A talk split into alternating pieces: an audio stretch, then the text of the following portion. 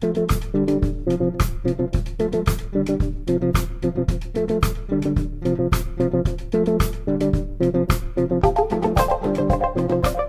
back to GradLings.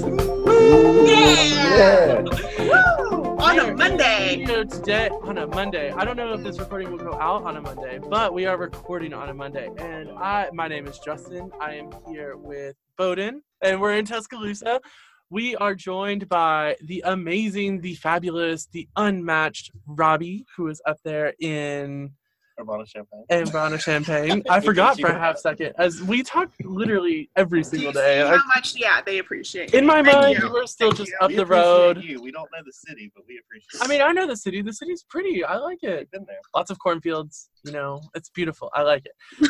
and but most importantly, we are Most joined today for the purpose of meeting the most one of the most highly sought after up and coming blossoming linguists now.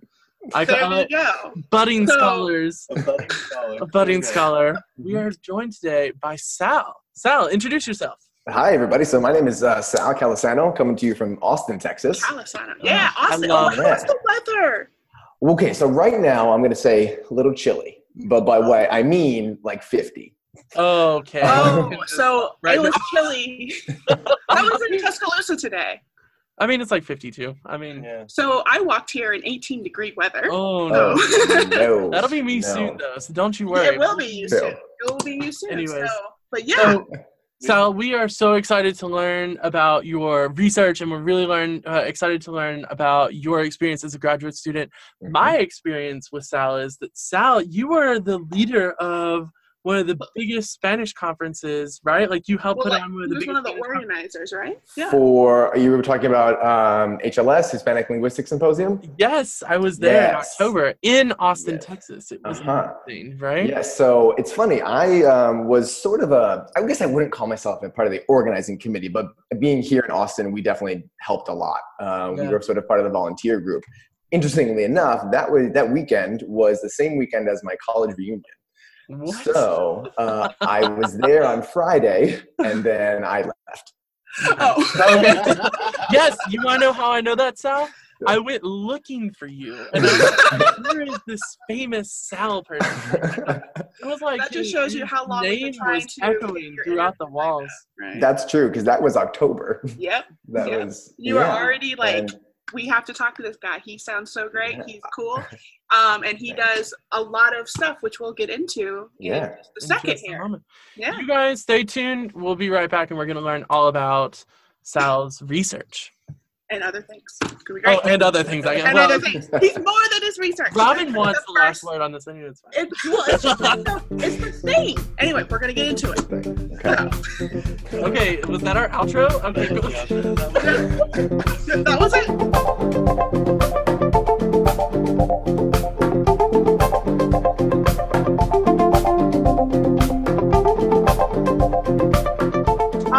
And welcome back. And we're joined here today with uh, by Sal at UT Austin. So excited! I, I'm excited. I almost went there and then I didn't, and now I'm kind of regretting it because I live in the north, in the Midwest. It's cold. Anyway, all right. So Sal is a PhD candidate in the Department of Spanish and Portuguese and a graduate portfolio student in the Department of Mexican American and Latino Latina Latino Studies at the University of Texas at Austin. He specializes in sociolinguistics, language variation, perception and attitudes, bilingualism, and linguistic identity, with a mm-hmm. particular focus on U.S. Latinx communities. In Miami, he has conducted research on language attitudes towards varieties of Spanish, implicit biases. Is it biases or biases? What is it? Bias. Both. Both? There you go, Sal. Let's. Let's let's not be. There we go. that was your test. Are you? Implicit biases towards Spanish and English and the relationship between the lexicon and perceived identities. So his dissertation triangulates the ethno-linguistic diffusion of Miami Cuban idioms through variation, rootedness, and perceptual mapping. In addition to all of those things, Sal is a gymnast I am. and he has always loved sports, mostly soccer. But he started training in gymnastics while he was in Miami, and now he competes for the club team at UT Austin. So, Wow. and that is Yeah. reflective of something we're probably going to get into about his personal philosophy about balancing academics with non academics. And in his case, the non academic practice is maintaining mental and physical health through sports and exercise. And his goal, which I hope to see one day, personally, you know, at this conference, is to do a backflip. Flip, backflip during a conference. Guys, it's been a day. And First now of it's just going to get better because we're going to talk South. How will you know if you are ready to do the backflip during a conference? See, I don't, I don't know, and I this is a goal of mine because it actually comes from Kim Potowski at Illinois Chicago. Okay. She was he we invited her to UT Austin for a guest lecture, and I was out with our team. We do our own, we self fundraise. So sometimes we basically just go on the street and do uh-huh. flips, and people give us money for that. What? Mm-hmm. Yeah. okay. what is this world that I've never been exposed know, to? I know. University club sports. so so she was walking by, she saw me do this and snapped a photo. It ended up on Facebook. And every I just recently saw her in McAllen at the, the conference I was at, and she asked me at lunch, "Did you do a backflip during your talk?" So she challenged me, and I don't I don't know an answer to your question when I know I'll be ready. I think it might be later in my career, but Yeah. I don't I don't know. I think it might just happen one day. It just may I happen. just- oh my god, can I please be there? Absolutely. We're both in Spanish. We're both Yeah. do linguistics. We do. it- I I think that we Yeah. can make this happen. I'll Okay, be I'll US hopefully next year. Yeah, I will wait until you are there. Okay, Sal, don't mess with me. Like I I, won't. take this. This I promise. I'm Italian. We take these things very seriously. I, will trust me. I But, know.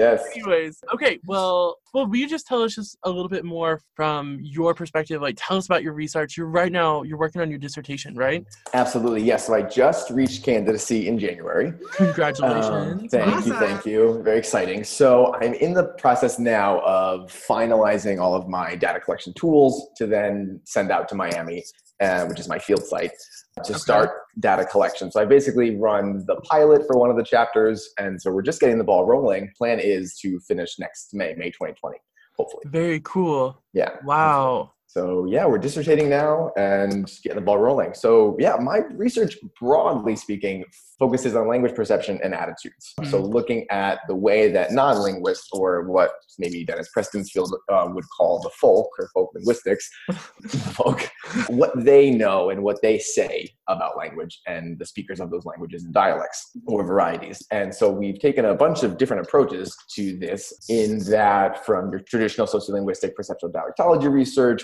then we've pulled from social psychology, looking at matched guise, implicit association tests, all these things to look at the different ways that people have feelings about language because let me tell you, they do. Yes. That's That's the coolest thing. I mean, I, I personally love this line of research because it's something that everybody, linguists, non linguists, can relate to because everybody innately has a perception, has a belief, has an opinion. So, okay. So you ran a pilot, right? I've run a pilot of the third sort of chapter of the dissertation where I create these these heat maps of Miami-Dade County. And it's a pretty simple process. Actually, the question is, uh, so in the dissertation, I'm actually focusing on these idiomatic expressions that are of Cuban Spanish heritage mm-hmm. or idiomatic expressions that have been associated with what we're calling an imagined community mm-hmm. of Cuba in Miami. Mm-hmm. And so, and these are idioms that you can find on YouTube, on Instagram accounts that are in, registered and sold around in Miami on cups and mugs and, and stickers and pins and, and whatnot. And so, the question that basically the map mapping task asks is for the, for the participants is click on the neighborhood in Miami where you think speakers who use this word or phrase are most likely to live. Okay. And so the question that we're asking there is Are these Cuban idioms being associated with the Cuban neighborhoods or not? And then does that depend on a number of extra linguistic factors, such as whether the participant is a heritage speaker of Spanish? Are they themselves Cuban, Cuban American? Are they not? And that's going to tie into the other chapters, which are looking at our non Cubans, and to make it more operational, the dissertation is looking at Nicaraguans, Venezuelans, and Colombians. So, are, are members of those communities in Miami using and accepting these phrases that are supposedly Cuban? Right. So, basically, it's a question of diffusion Very interesting. right? And then in the third part about this, sort of to triangulate the data, is is the diffusion mediated by what Paul Reed, who's uh, at University of Alabama, hmm calls rootedness. I've met him Uh, before. He's really cool, by the way. He is he's amazing. He's a friend of mine. We've been going to conferences together for about five years now. So cool. Um, and he came up with this notion of rootedness, which really comes from a cultural studies. And so he, he looked at how rooted are people to Appalachia or Appalachia. I don't know what mm-hmm. vowel to use there.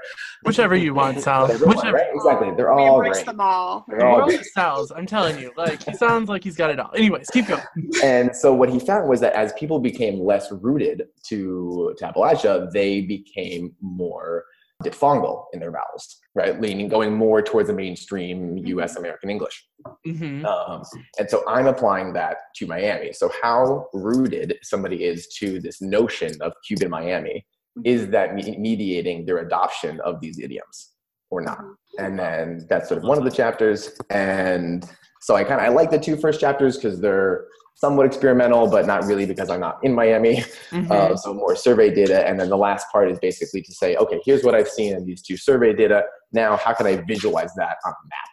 wow. and, and they're really fun maps because they're heat maps. And it's basically it's, it's the fun part about it is that it's simple right? If the if the data shows up red that means it's hot. That means a lot of people are looking at that neighborhood. And if it's blue it's cold. People aren't really thinking about it. And the simplicity of it is actually what i love I love that you were bringing up simplicity because a lot of people think that when they write their dissertation, you know, you think, oh, if I'm not complicated, then nobody will take me seriously. Mhm. And I, Mhm. I don't like that. Like, I love how you're, I, I know 100% what you're, what you're doing, what your goals are, uh, what you hope to find and what you want to describe in the, and you explained it to me for 30 seconds. That's, that's the part, that's the, that's the ideal research. So Oh, makes, that feels good. that feels good because you know I've had that thought about it being complicated, and that's the way that it's supposed to be. You know, even at this conference that I was just at, other maps were made in in ArcGIS, right? This new Mhm. thing that that if, if you're mapping data and you're from digital humanities, that's sort of the field that you should be going in. And actually, this morning I asked a friend of mine if I was able to turn my maps into, which are made in Qualtrics.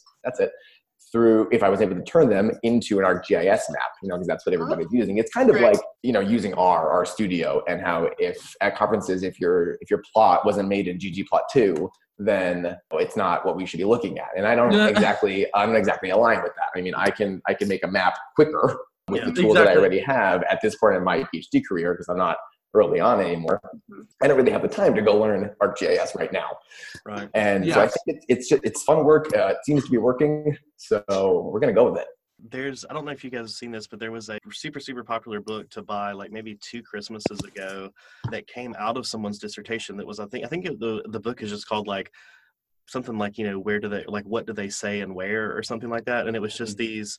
I, I- I'm probably getting that wrong, I'm sure, but it was just basically the entire book is just full of these idiomatic expressions and like you know preference for words like pop versus Coke in this in, Right. in the United States, and it was just a simple heat oh, map Oh yeah, And, that's like- a great one. And that came out of that work came out of someone's dissertation and it's like so not only is this you know research that's you know interesting to the field of linguistics but also this person had tremendous financial success and it shows like oh. how how open the public is to getting that information if you're not if you're not giving that information in a super complicated way everyone can read it right it's, it's Mhm. approachable Right. everyone Yeah, exactly. And that really is something that isn't always, but I think should be a stronger goal in our field. Mhm. You know, making the work that we do accessible to non-academics. You know, because the reality is not many people read the papers we publish.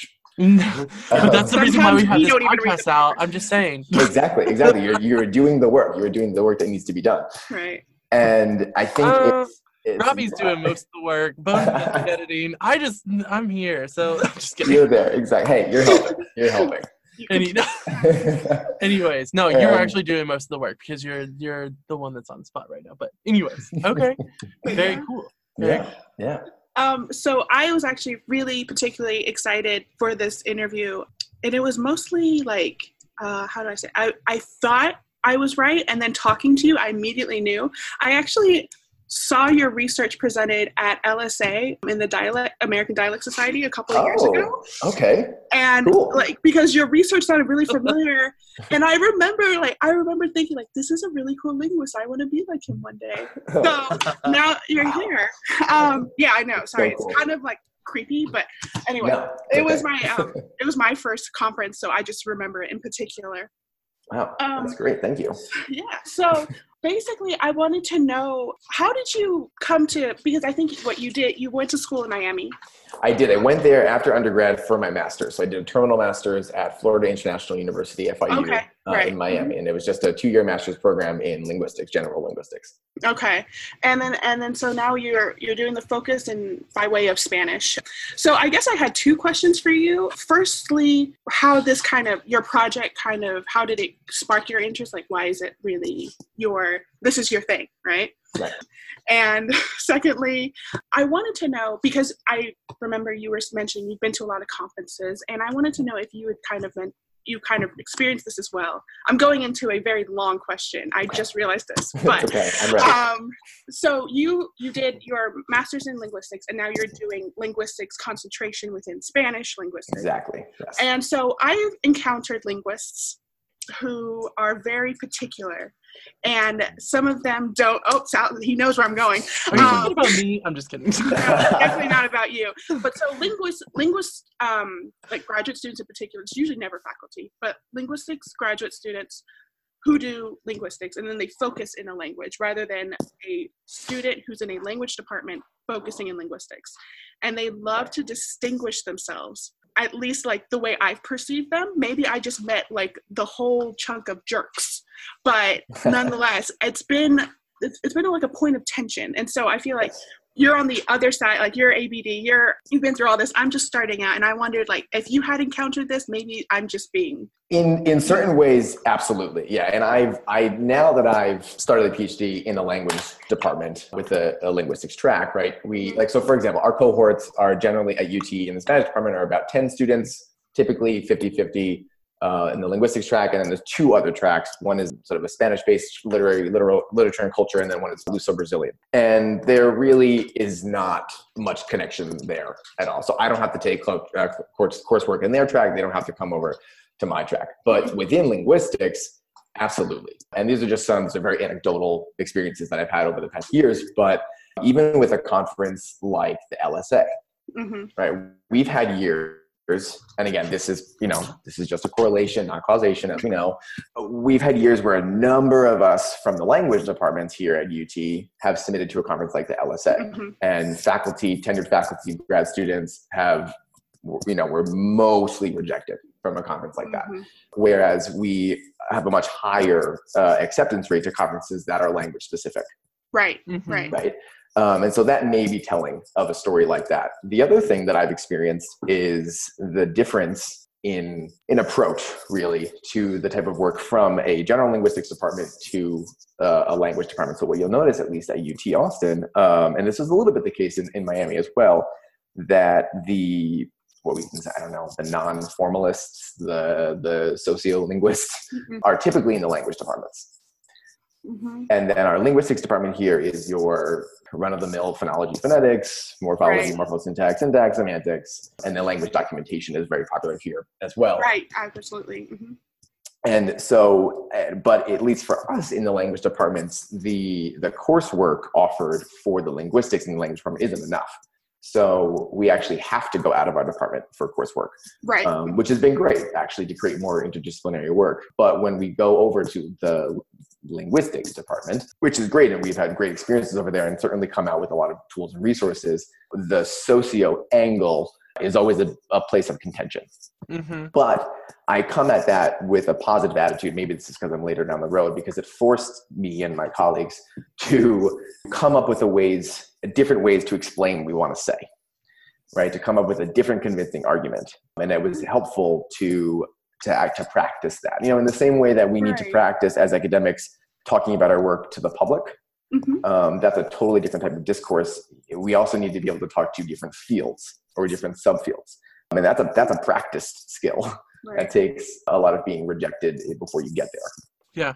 i have never thought of that wow Mhm. And that's helped actually a lot now that I'm doing this this graduate portfolio in Mhm. in the Mexican American Latino Latina Studies department. That's actually where I, I teach in that department now. I'm in my office in that department now, and that has been probably the most beneficial experience of this PhD so far. Really? Yeah, absolutely. Has been looking at the ways that we can focus on, you know, because when we talk about focusing on being a linguist who focuses on a language, that's where I, I have a personal and professional problem. And it's because, you know, coming from a Spanish department, I'm expected to do work on Spanish. But Right. my, my work as a linguist is actually very little about the language. It's about the people. It's Right. about their communities, their experiences, and the effects that attitudes towards those experiences, one of those experiences being the way they speak, Mhm. has in the real world. So I reject the notion that I, because I'm in a Spanish department, I have to work on Spanish and only Spanish, right? Mhm. My speakers, my the, my participants, the people that I work with in my research, d- do not live their lives only in Spanish. So to me, my work doesn't serve them if I focus only on one side of their life. I, I, I include examples of English. I have my entire pilot study that I was mentioning earlier focuses a lot on the English lexicon, the English idioms that are used because their lives are mixed between both languages, given the context of Miami. Mhm. And so I think it's beneficial for us to to at least this is just my approach towards language to focus on the people themselves to make you know like to understand the language as, as a social phenomena right And a lot of linguists will try and like pull you out of that, right? They'll Mhm. try and they'll try and pull you out of the the person part and try and make it to where it's all about the language, but in actuality, you can't have language without people, and you can't have. But that transition between those between those two identities as a researcher can be a little bit shocking for some people. No, absolutely. And that's all this is not to say that the, the formal work is needs to be thrown away. Of course no we need that. We absolutely need that for the theories and to understand what this, this the tools that the speakers are are using right? We need all of that work and I 100% depend on my background in, in general linguistics, doing the phonetics, the phonology, the you know, all the, the Mhm. core the core work. That in order to do the work I do now, I needed that. yeah, Mhm. Um, I think it's just the way that I view my research now. It's I find it more important to focus on you know what's going on in the day to day in their lives. very cool. You're speaking about how like you're doing when you're, when you're doing your research. So like, Mhm. how exactly did you like? How exactly did you come about? Did you get on this project? This Yeah, absolutely. That's a that's a great question. I was actually thinking about my answer this morning um, to this question as I was driving back from the airport. I had to drop a friend off. It's kind of interesting. So I started learning Spanish is my L two. Uh, I started at about I don't know how old are you in the eighth grade? Thirteen. Yeah. Yeah, ish. I think 15-ish. That sounds about Too right. That is not our Too thing. no, mine either. No. so so up out there and it was just it was that one topic in middle school high school that i just loved it came fairly easy to me and i was granted before i got into linguistics i was pre-med tried that Yep. didn't work and but all the same time while maintaining a spanish major in, in college so there was a couple experiences that led to sort of where i'm at now one was studying abroad in undergrad Mhm. I spent my entire third year of college, my junior year abroad, first semester in Buenos Aires and my second semester in Madrid. Hmm. And I will never forget when I got to Madrid, and I had been to Spain a couple times before that, so I had a group of friends who lived in Madrid. And I got off the plane, I went right to my friend's house, and I, I had spent six months in Argentina, so I had uh, developed that variety of Spanish right. or of Buenos Aires specifically. And I got there and he looked at me and I was speaking to him and he said, Well, te vamos a quitar ese acento. And he said, We're, we're going to take away your accent. my God. And I was like, Okay, interesting. Um, and this was before I had taken any linguistics courses. Mhm. So I said, Okay, well, that's interesting. And guess what? They did. Hmm. They sort of implicitly, over living there for five months, I sort of transferred over to what you might call a Madrid accent now. Who knows what I speak? It's a mixture of both. It depends on who I'm talking to. Yeah. thing. And so then in Spain, I had taken my first ever linguistics course, which was the two courses. One was phonetics and phonology, and then the Mhm. other one was sociolinguistics and dialectology. And they were amazing. I went back to New York. It was my senior year. I jumped into writing an honors thesis on uh, Buenos Aires Spanish, looking at phonetic variation over there. And then I ended up, at the time, I wasn't even considering graduate school, to be honest. I didn't really know what I wanted to do with a degree in, in, in, in Spanish and linguistics. Mhm. And then I was contacted by my former advisor, current colleague, and friend, Philip Carter. And he was like, Hey, do you think you want to do a master's? And I said, uh, sure. and so, so three days later, in order to get a TA ship there, you had to take the GRE. Mhm. So three days later, I just took it, Wow. and that was not a good experience nope. to, to have. But then I remember getting to Miami, and that's when I was like, oh yes, this is it. This is where it is. Arriving in the airport, you know, Marc Anthony Viva La Vida was playing over the loudspeaker, and I was like, this is this is where I need to be. this, this is it. Absolutely. And I remember a couple experiences just driving around. I was looking for an apartment with my dad, and we went to the grocery store, and we were at the checkout counter. I was speaking in Spanish to the, the cashier, and there was a young kid, probably 16, 17, late high school, working as the, uh, he was bagging the food. And the cashier was speaking to me in Spanish, and she turned to him and just ragged on him for the fact that this, this gringo was speaking better Spanish than him. Oh, that's that's rough. And you know, he's a he's a he's your heritage speaker of Spanish in Miami, probably second, third generation. Mhm. and he just you know he i talked to him and we just kind of laughed it off and and and moved on. But that that stuck with me. That stuck with me for a while because i said there's something there's something here about the way that people are very attuned to the way that people speak spanish in miami.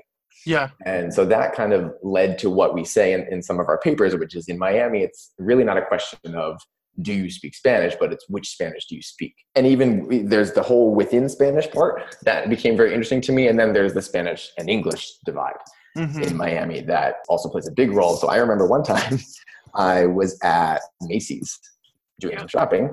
I'm And- actually. very uh It's funny. You, I remember this story. I tell people this story because I was like, I met this person at a conference, and he told me about his time he went to Macy's in Miami.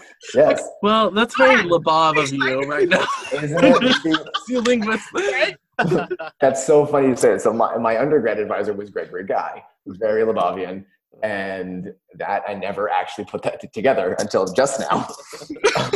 Until So- just now, you are so welcome. You get one, Labov. You get one. I know, I think, think well, Bob on. gets like infinite Yeah. on this. Yeah. Labov gets infinite, I guess. This is true. This, you get we- one plug, but we'll we'll extend it. this Macy's didn't have a fourth floor though. I will say. Um, but so I wasn't even thinking that in Miami, you know, language choice is something that people do all the time. You know, they're in a situation, they're about to be in a situation, they have to say, okay, which language am I going to speak right now?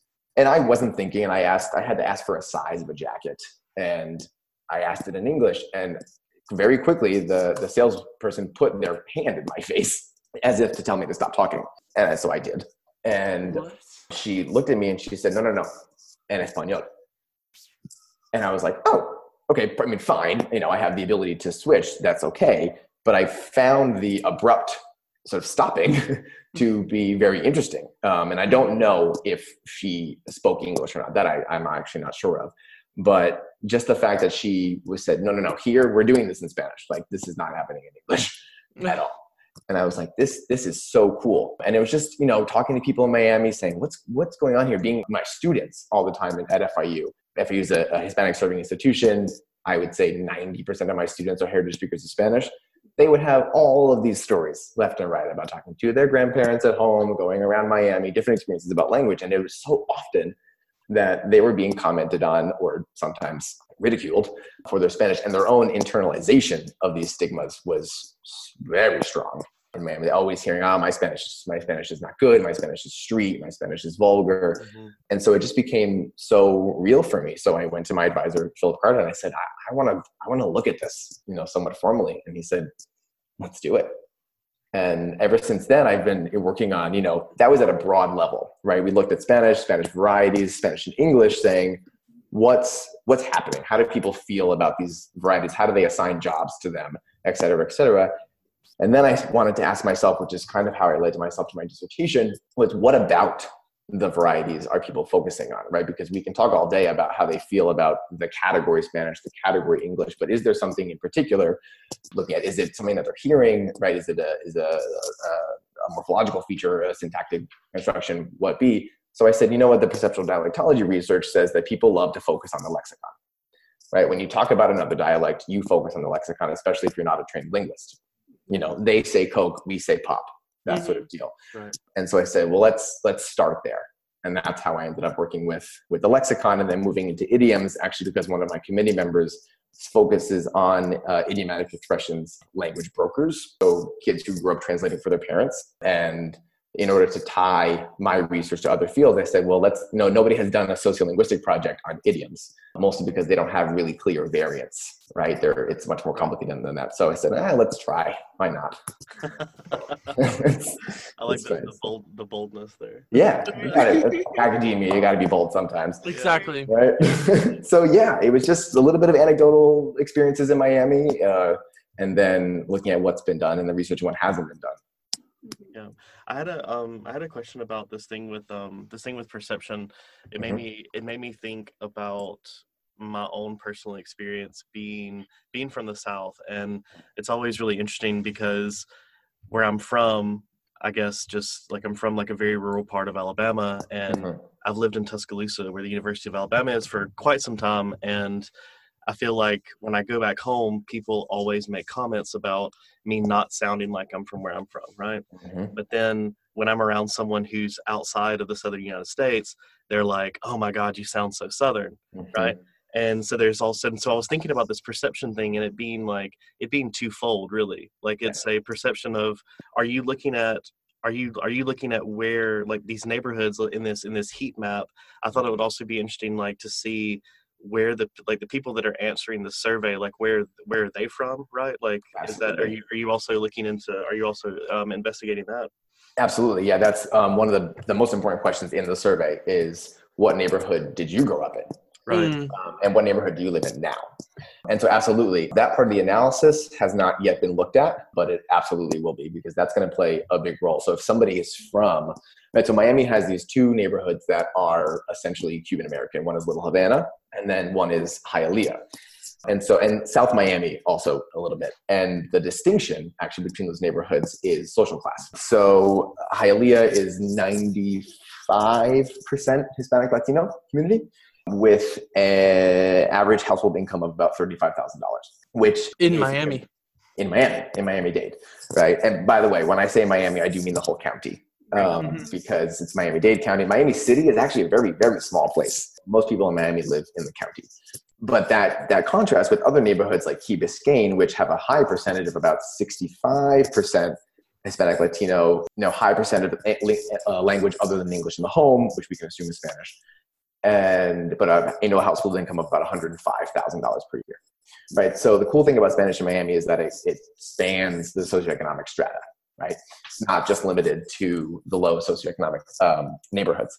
Mhm. And so with that, you know, the question it would be very interesting to look at if somebody who's from Hialeah is perceiving the sort of the geolocation of these of these words in the same way that somebody from South Miami or Little Havana is, or if they're fr- if they're not from a Cuban neighborhood, right? So if they're from Sweetwater, which is a, a more Nicaraguan neighborhood, are those perceptions the same? You know, that's Right. that's one of the questions we're asking. So yeah, we are looking at that. yeah and i feel like that really that really fits along with your whole like you know um like focus, focus on the people right like this these like, these words the lexicon isn't just something out there that exists that you can just examine right this is something that comes from like it comes from someone's identity the words are produced from someone's identity but they're also perceived through an identity as well and so- Absolutely, One right? thing that one thing that your research really shows me is that like I think one of the biggest implications from this research if they kind of they do align like if it's like okay I believe I perceive this this word or the slang word to be used in this neighborhood versus that neighborhood and then it turns out oh that's actually the truth like you will find this word in this neighborhood versus that neighborhood Mhm. then it's very indicative of the fact that it's like how these communities are formed and how these neighborhoods are formed. Like, how is it that a Cuban can somehow arrive to be in the cu- Cuban neighborhood versus the Nicaraguan neighborhood? And now the Nicaraguan neighborhoods have really only Nicaraguans versus not having any Cubans.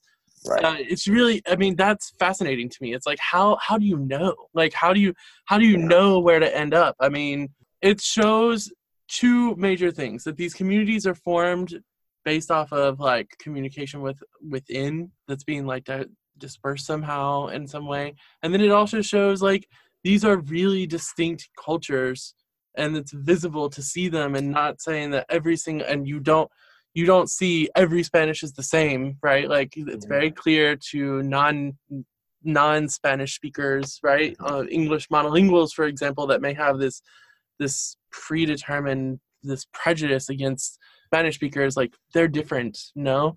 Like Right. Just because they speak Spanish doesn't necessarily mean they speak the same Spanish. Yeah, Um, exactly. and that's one of the things that, I, that we try to do when we talk about this work is, again, to, to, to bring it out of linguistics, Exactly. right? Which is looking at, you know, community formation in a place, a, a super diverse global city like Miami, Mhm. right? So one of the big questions that, um, that work more in sociology does is looks at like the, the, the connections and disconnections between these, these Hispanic Latino groups, right? So are they unifying as a, a larger Miami Latinx population, or are they separating themselves?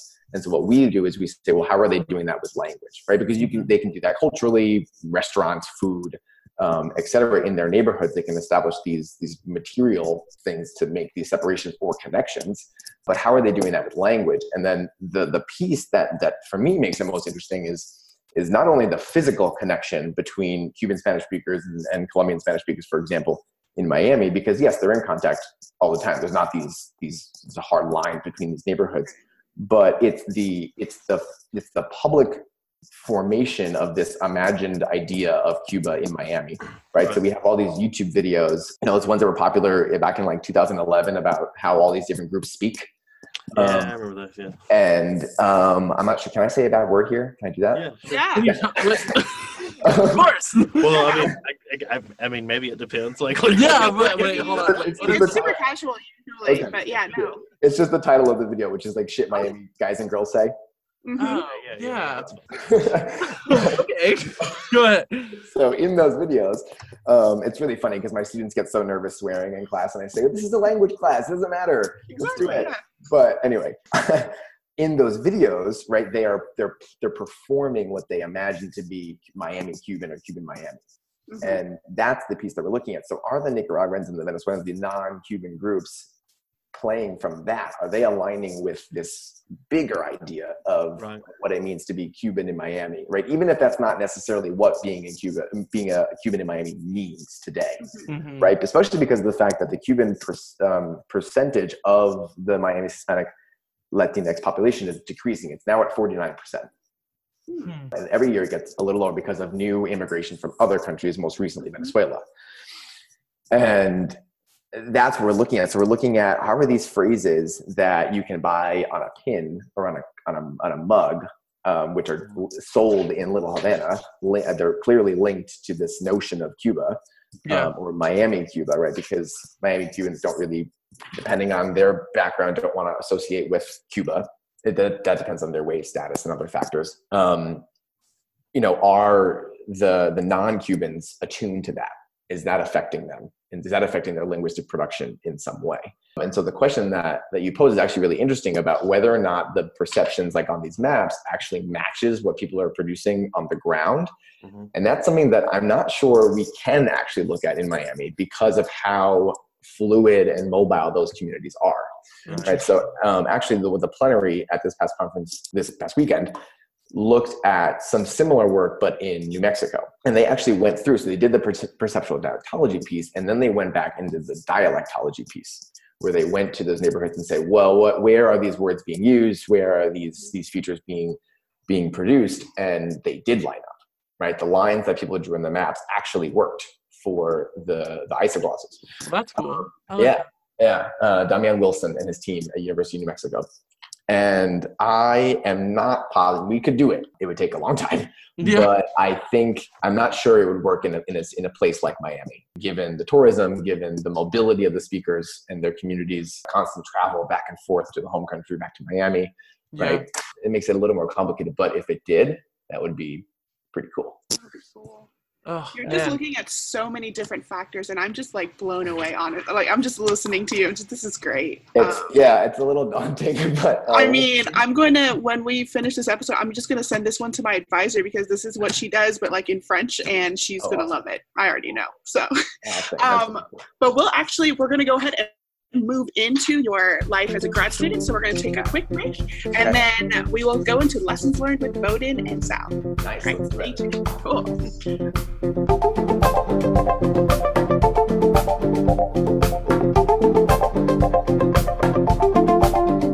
Welcome back, guys. So, we've heard a lot about Sal's research, and it's been a really engaging conversation. But now we're going to turn to. But I mean, okay. Noted. It's been Noted. really, but no, um, it has it has been really engaging. It has been really interesting. But that takes that leads us to the second segment of the show, which we call lessons learned. See, I would have used an and. And, that's, but This is what happens when linguists host a podcast. I'm gonna True. be that Oh second peer. Rev- I'm gonna be that second reviewer. You're gonna be You're gonna be reviewed reviewed too. Reviewer Mm. two over here. Like, Uh, anyways, you have your own podcast called Reviewer Two. Uh, no, my, my, oh my god, that is such a that is a good. good idea, though. That is a honestly. really good Like, let's idea be for a honest, that's a great podcast. idea. Stop giving And I'm just gonna be like- call it reviewer two and just basically just like tear into like like just take Yep. a research piece a week and just like anything that you can. I would have to be anonymous in some way because can you imagine like? Right, but No. that could be a game. Anyway. They could guess what paper it is. oh Oh, yeah, that's a good idea. Yes, the paper. Oh no, but what if? I know. Anyways. It's, not, it's not good. Oh no. so that's before before we before we make concrete plans to start another podcast, um, we're going to move on to our second portion called lessons learned. Um, so yeah. so Sal, like so you're you're in the you're in the state you're in you know not the final final stage of your of your PhD, but you are you are far along and you've done you've done undergrad, you've done masters, you've studied abroad, you have all this experience. What's something that looking back in your in your in your academic career so far that you wish that you could go back and tell yourself as a as a young uh, what did you did you say Budding a budding scholar? A budding, blooming scholar. Budding, blooming. yeah if you could go back and tell yourself something or give yourself some advice to make the process a little bit easier what would uh what would that be Okay, so I, I do have an answer to this question, and it relates actually to one of your previous episodes, where I have a, I have kind of an opposite answer oh um, to this question. So I forget who it was. I actually have your website up right now. Um, Oh, I feel like so vulnerable. Like, last one, episode uh, Trisha. It was with Trisha. oh, with Trisha. Okay. I think her answer to this question was that she wanted to go back and maybe tell uh, her her young pre-budding self. Um, she wanted to, you know, tell herself that it was okay to not have something done uh, a week ahead of time, or you know, she gave herself a lot of criticism for you know waiting until the last minute. Now, I do the exact opposite. I work. I've always worked best under a lot of pressure. I'm a person who has to be busy I make myself very busy, obviously, with my my activities outside of gymnastics. I have a dog, right? Like all these things that I need to be. That's when I feel like I work the best is with pressure. Mhm. And I think I would like to tell myself to uh, give yourself less pressure early on and say, you know, work with a bit of a different process. Start something a little earlier.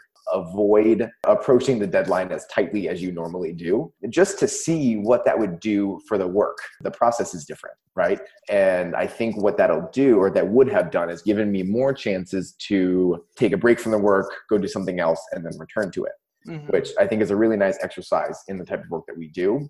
Um, and I've, over the past years, never really taken my own advice and giving myself even that opportunity, right? Because it's all, usually it ends up being an all or nothing sort of deal. Mhm. And it's happening right now because it's tomorrow. Um, Oh my Oh my gosh. And he's, talk- and he's here talking with us. yeah, exactly. Well, there's not. I mean, I teach tomorrow, but we uh, that's we're ready for that.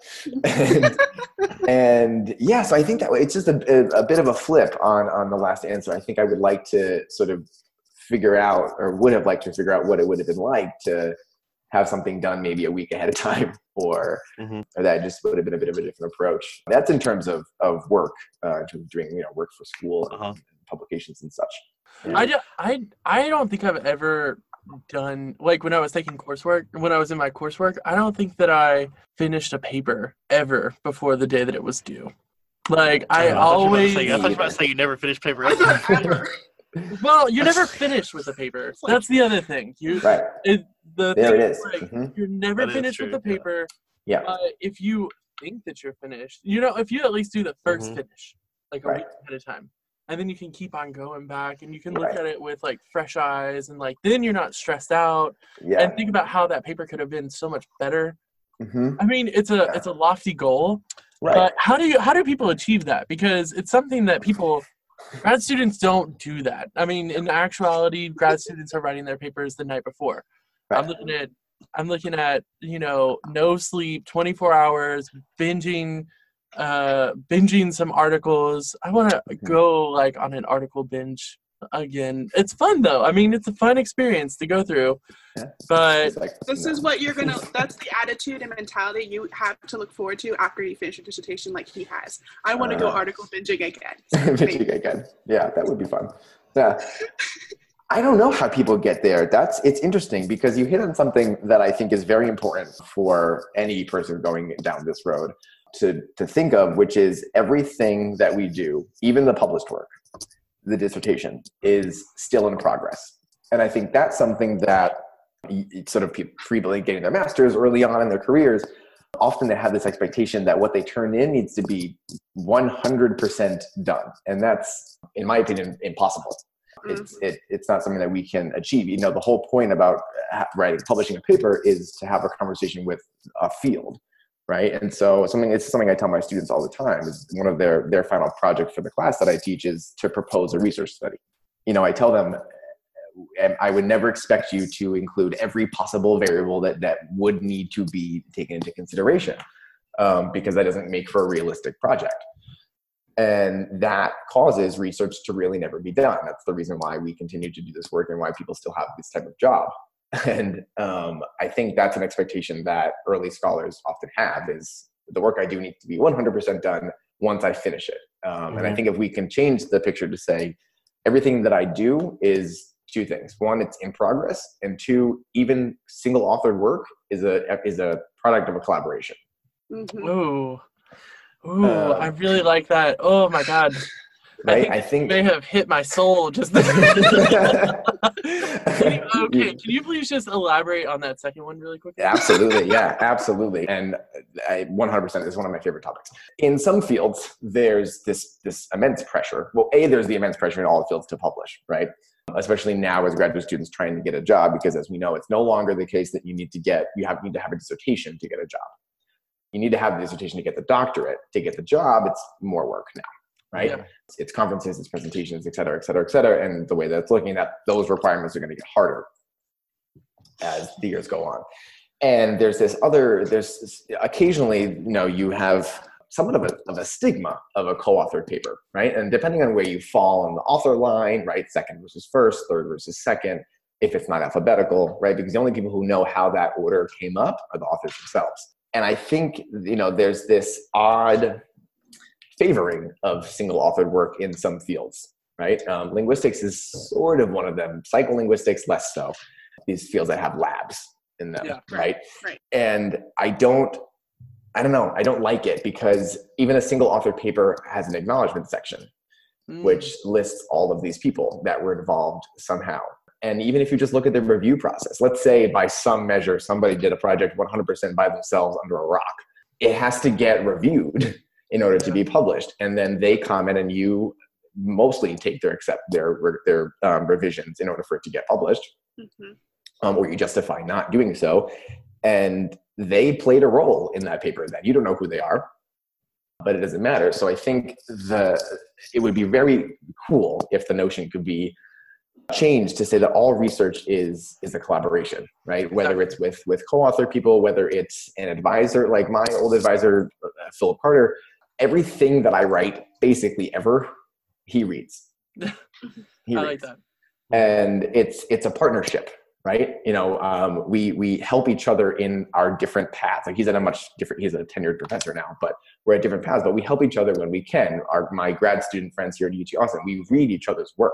I don't know i just think it's interesting and i i think it's it's worthwhile to explore a little further to say you know may, maybe the push for always having single authored work is not necessarily the way to go. I mean sure fine but at least recognize that you know the this paper that came out in this journal by this one person is actually a result of so many people seeing that work right? Even the audience at a yeah exactly. Even the audience at a conference. Yeah, right? Right. To be a good scholar is really to be a good collaborator exactly. One right i mean think about all the phds who don't go down an academic route that's the tool that they pull on to get that industry job Mm-hmm. is i can lead a team i can manage many projects at one time Yeah, right? And it's working with other people, and that that comes through in our work, and it's just often not recognized. So I heard a rumor that we have a hashtag for this episode. Mm. Yeah, you do. Uh, so and, actually, I- and I'm curious, and I'm curious, and I'm curious to know what that hashtag would be. I hear a rumor that I hear I a rumor. Maybe he's been watching Umbrella Academy. I I'm don't not know. gonna I'm not Hey. gonna say who I heard it from. Right. So I do. I kind of have two, but I think I picked one. Okay. Okay. So, and it comes from what Robin was mentioning earlier about me being involved with gymnastics outside of outside of academia. My hashtag, and I can explain it a little bit after, is hashtag work hard, play hard.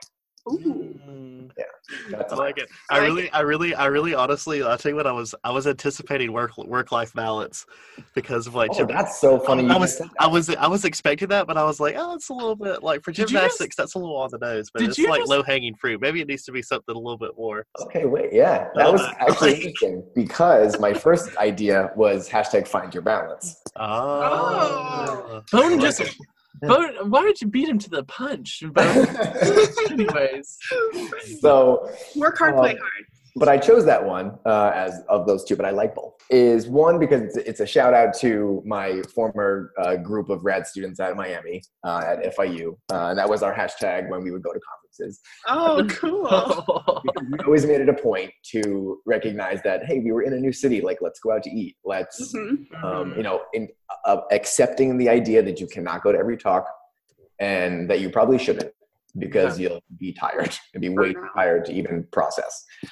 And so we would go out. We would go out to eat. We would have a drink, and we were working hard and we were playing hard. And we've actually taken that into our respective PhD PhD programs, and that's what I apply now to gymnastics in terms of balancing my academic work with my interests outside. Yeah. So hashtag work hard, play hard. Uh, that about wraps us up. Thanks again, Awesome. Sal. Yeah. Thank you. be our guest.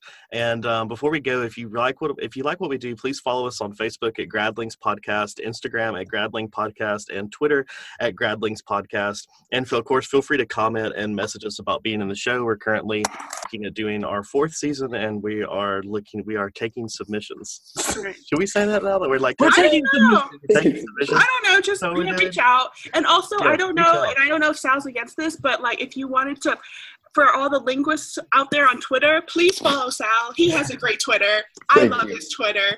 It's just at Callesano, right? Yep, exactly. Just my last name. So great.